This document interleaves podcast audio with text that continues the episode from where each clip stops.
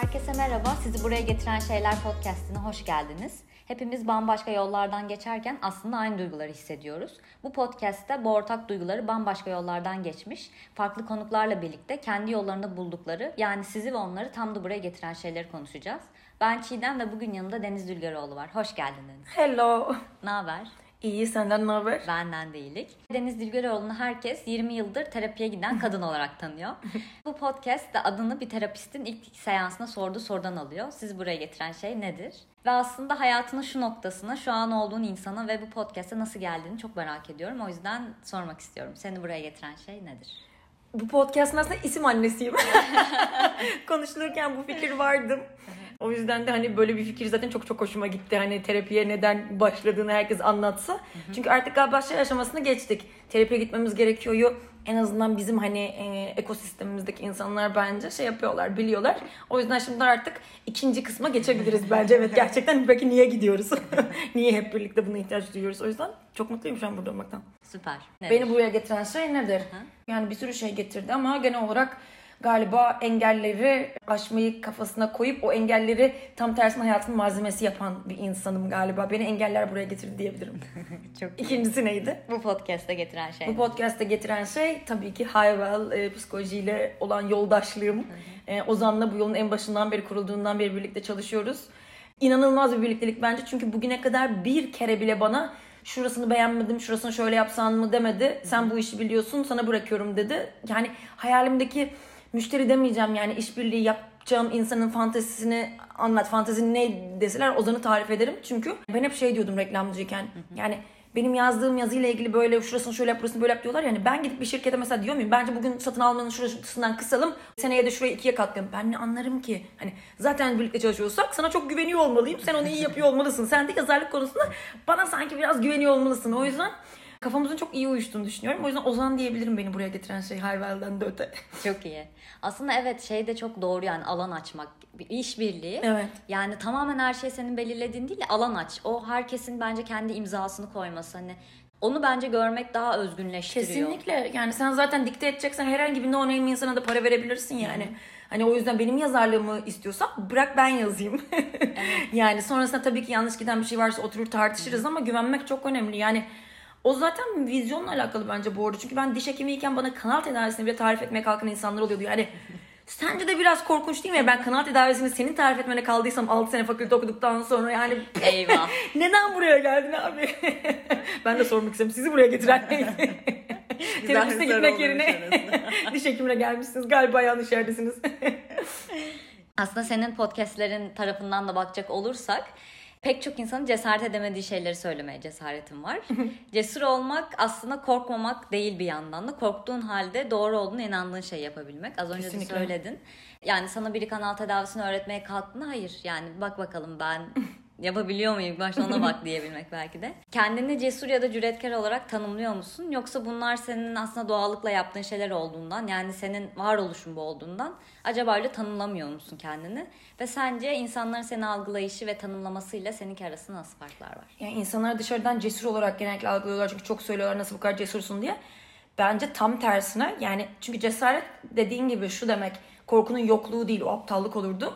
Korkuya rağmen hareket edebilmek, korkuyla kardeş olmak. Yani o yüzden de o kadar çok yani o insanlar dışarıdan baktığında beni cesur olarak görmesinin sebebi korktuğum şeyleri sürekli yapmam. O yüzden aslında benim hayatımda çok fazla korku hissi var. Ben buradan sürekli aa korkakmışım gibi hissediyorum. Çünkü hep hani düz bir yoldan gidiyorsam belki kendimi daha cesur hissederdim. Hep böyle yapılmaması gereken ne varsa yaptığım için sürekli bir korkuyla yüzleşiyorum ve korkma hissini o kadar o kadar çok yaşıyorum ki dışarıdan cesur denmesi bana çok komik geliyor. Ben kendimi içeriden korkulu Öyle bir insan gibi hissediyorum. Yani insanlar olmasa zaten kendimi korkak diye tanımlıyor olurdum muhtemelen. Aa öyle miyim falan diye. Evet ya doğru aslında korktuğum şeyleri yapıyorum falan diye. Ama onu teorik bir yerden görüyorum yani içimde hissediyorum diyemem. Belki şöyle gibi geldi bana senin anlatışından hani e, o duyguları yaşarken tamamen korku tarafından bakıyoruz ya. Ya korkmama rağmen yapıyorum dedin ya. Yani sen korkuyu yaşıyorsun ama bizim gördüğümüz şey senin yaptığın. Evet. Çünkü korkunu bilmiyoruz Evet, içerideki. evet yani içeride yaşanan şey tabii ki hep korku. Yani mesela diyelim e, cinsellikle ilgili ne kadar rahat konuşuyorsun Deniz. E, sen benim konuşmuş final halimi görüyorsun. İçeride yaşadığım şey tabii ki de insanlar ne düşünecek işte geçmiş erkek arkadaşlarım ne düşünecek, potansiyel sıradaki erkek arkadaşım benim hakkımda ne düşünecek. Yani çünkü hepsinin bir sonucu oluyor. Ben bunları duyuyorum hani insanların Doğru. laflarını ve bunların yaşanacağını bile bile yapıyorum. Hani sonrasında yayınlandıktan sonra da o korku devam ediyor. Kaç insanın beni kafasına eleyeceğini düşünüyorum. Sürekli kendime şunu hatırlatıyorum. Zaten bunu yanlış bulan bir insan varsa senin hayatında olmamalı. O yüzden sen buna rağmen yürümelisin diye ama korkuyla çok iç içeyiz. İyi bir kardeşiz. Bir de, bence bu arada dedin ya yani kendine telkin etme. Evet. O noktada bence korkularla başa çıkmakta o çok önemli. Yani kendinin ne kadar telkin edebiliyorsan o kadar korkuların ilerisine geçebiliyorsun. Kesinlikle çok iyi bir şey söyledin yani mesela işte sözlükte falan yazılanları mesela ilk başta okuduğumda ağlıyordum ve şey demiştim ilk bu işe başladığımda ben yapamayacağım galiba diye. Sonra ama yani nasıl yani bu yüzden bırakacak da olamam o zaman bir şekilde kendimi telkin etmeyi öğreneceğim. İşte o yüzden hani kafamda şeyleri açıklamaya başladım. Bu insan bunu neden yazıyor? Şimdi onu düşünelim falan. Hani kafamda onu canavardan alıp böyle küçültüp küçültüp küçültüp önemsiz birisine indirgemeyi mesela öğrendim. Telkin mekanizmam o kadar çok gelişti ki her konuda. Ama çok şey yapıyorum. Günün bayağı önemli bir kısmı telkinde geçiyor. Daha demin gelirken bile birkaç DM okudum. Üzülme, üzülme, üzülme. Onu şu yüzden yazdı. Bu bir sürü insana geliyordur. Seninle Bu alakalı tek yaşayan sen değilsin falan. evet.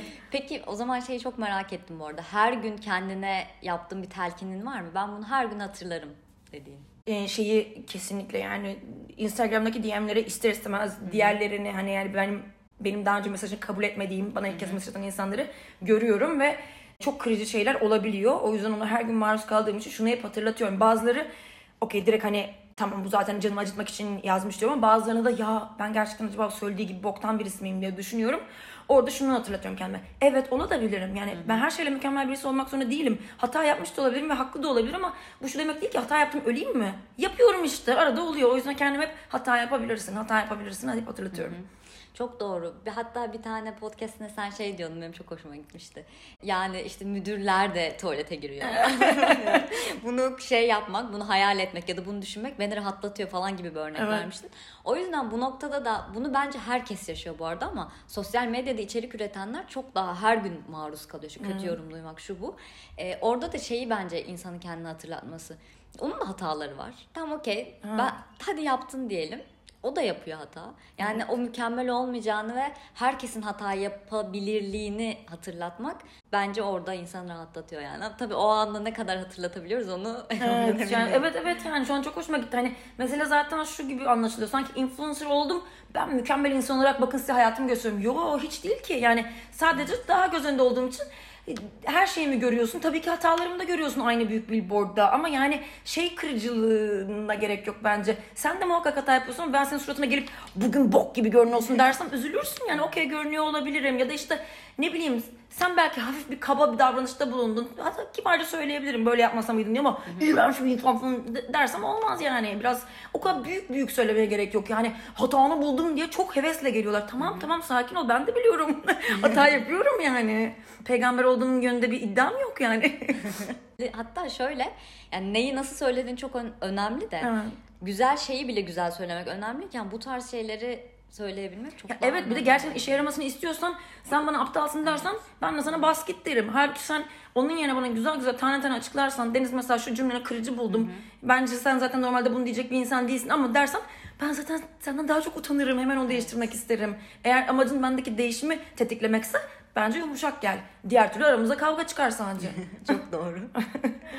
Buradan da aslında senin e, hayatındaki raptiye olaylara e, geçmek istiyorum Deniz.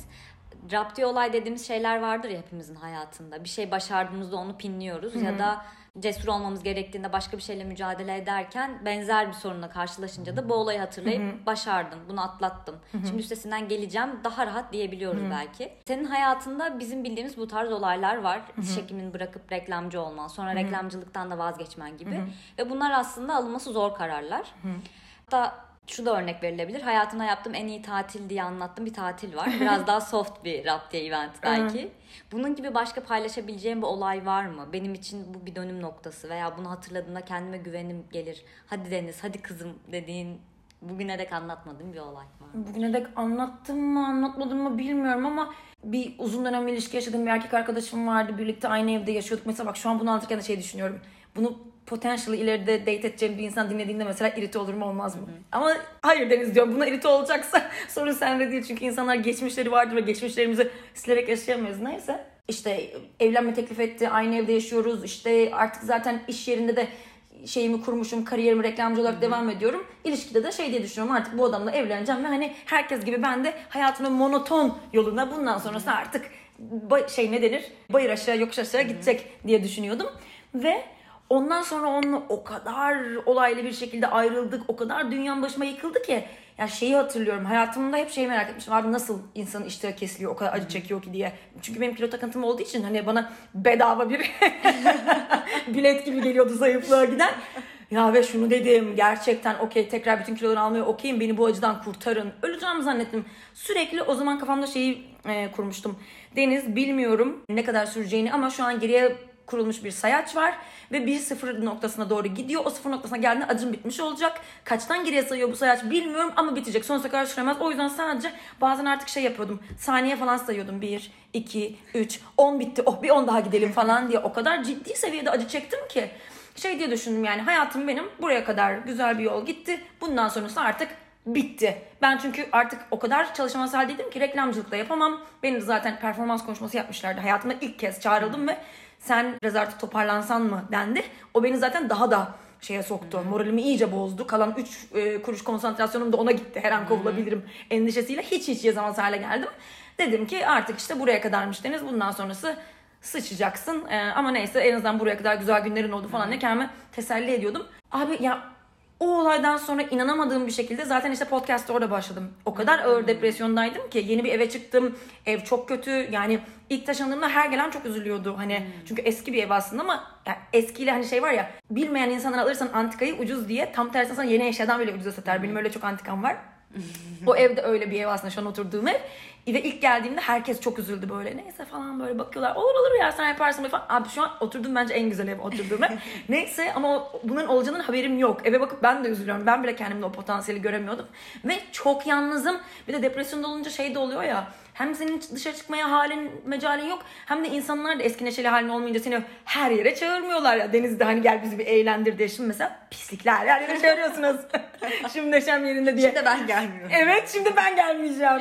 Ve çok kötüydüm yani o kadar kötüyüm ki en sonunda yani kendimi o kadar görünmez hissettim ki dedim ben bari bir podcast hani yapayım. Hani öyle konuşayım insanlarla direkt görüşmeden. Hani ses kayıtlarını dinlesinler diye. Bir akşam işte öyle bira içerken yatakta başlamıştım. Böyle cips kırıntılarının içinde böyle parmağımı yalayıp yalayıp ekrana basıyorum. Gerçekten çok kötü haldeydim. Ve yani ondan sonra o kadar hayatım gerçekten döndü ki yani o günleri hiç unutmuyorum. Demek ki diyorum hayattaki her şey bundan sonra da yaşayacağız. Hani ölümler, kayıplar, şunlar bunlar ama insanoğlu kendisi ölmedikçe hayat devam ediyor. Yani dünya döndükçe. O yüzden o benim için kesinlikle Rab diye bir olay. Hatta iyi ki olmuş. Ya bir çok uzun konuştum ama bir şey daha söyleyeceğim. Bir tane Harvard'lı bir sosyolog kadın var çok seviyorum. O böyle şey diye anlatıyordu. Böyle aldatılmalı ilişkilerden sonra insanlar o kadar güçlenerek çıkıyor ki diyor ben kansere benzetiyorum. Yani tavsiye eder misiniz kanser olmayı? Tabii ki etmem. Çok ağır bir olay. Ama kanserden eğer sağ çıkarsanız da sizdeki güç hiç kimsede olmaz. Yani kanseri yenmiş bir insanın hayata yeniden sarılışı ve yani o hayatın kıymetini bilişi hiç kimsede olmuyor. O yüzden benim için bu böyle bir olay. Bir daha yaşamak ister miyim? Asla hayır ama geri verir miyim? Nah veririm. Mükemmel. Beni komando yaptı yani. Çok iyi. Evet. Şöyle bu anlattıklarım bana iki farklı şeyi hatırlatıyor. Bir, hayatını herhangi bir şeye adamamak. Yani adam bağlamamak Evet. daha doğrusu. Çünkü çapayı nereye attığın çok önemli. Yani sen çapayı bir insana atarsan o gidebilir. Ya da işte bir yere bağlarsan orası kırılabilir. Ama sen hayattaki kendi değerlerine, kendine yatırım yaparak kendi kendine bağladığında sen hep oradasın. Yanından geçenler olacak, işte kalanlar olacak falan. Burada aslında o depresyonu çok fazla iten şeylerden biri de bence hayatın çok büyük bir kısmını birilerine bağlamak. Evet. Ya metafor olarak bence aslında çapa atmak is okay. Başkasının gemisine binme. Ben başkasının gemisine binmişim herhalde biraz. Gemileri ortak yapmışım yani. O zaman olmaz. Yani gemiyi okey onun olduğu koya demirleyebilirsin ama her anda çapayı çekmeye de hazır olmalısın Evet. yani. Çünkü annem babam bile olsa hani herkes en basitinden ölebilir yani. O yüzden hani diğer türlü de çok bence şey oluyorsun. Issız Adam filmindeki manyak gibi hani manyak dedim özür dilerim öyle demek istemedim. Yani çok korkarsan da hani böyle avoidant bir insan olursan da o zaman hiç sevgi bağı kuramazsın. O da insanı bence çok fakirleştirir. Yani sevgisiz kalmanın iyi bir fikir olduğunu düşünmüyorum. Ama sevdiğin insanla sevginin de bir gün bitebileceğini yani şey de okey o da senden sıkılabilir işte aldatılabilir. Yani okey derken bunu tasvip ediyorum anlamında yanlış anlaşılmasın. Ama başına gelebilir yani bunun kötü bir fikir olduğunu söylemek başımıza gelmeyeceği anlamına gelmiyor. Kanseri de olabilir yani işte istemesek de olabiliyor. O yüzden hepsine hazır olmak lazım. Hazır olmak demek de oh, sana bağlanmıyorum. Her gün benim götüme tekme atabileceğin fikriyle yaşıyorum demek değil. Değil, evet. Yani ama hani para, pul, ev olarak sana endekslemesem kendimi iyi. Yani Evet. ya da ruhum sadece senden beslenmiyor olsa iyi. Ben kendi kendime senaryomu yazayım, kitabımı yazayım. Sen bunun yanında beni akşamları sarılıp seviyorsan ne güzel ama gidiyorsan da benim hayatımda böyle devam eden ana yollar benim olmalı. Evet. Ara sokakları sana verebilirim. Aynen öyle. Bu birazcık daha hatta şey gibi. İşte spora yaz geliyor diye başlayanlar ya da sağlık için başlayanlar. Yani yaz geliyor diye başladığında bu çok yenilenebilir bir enerji değil yani. Bu bir, bir noktada bitecek yani. İşte belki iki gün sonra bırakacaksın. Bir ay sonra bırakacaksın. Ki yazdan sonra kesin bırakacaksın. Evet. Ama sağlık için yaptığında çok daha devamlı, sürekli ve daha zaten sağlıklı bir yol olmuş oluyor. Bir diğer hatırlattığı şey de bana aslında her şeyin aslında o kadar da ciddi olmadığı. Yani her şey bir geçecek. Evet. İşte bazıları uzun zaman sonra geçecek. Belki bazılarının geçmesi 3 ay sürecek. Bazıları bir hafta sürecek.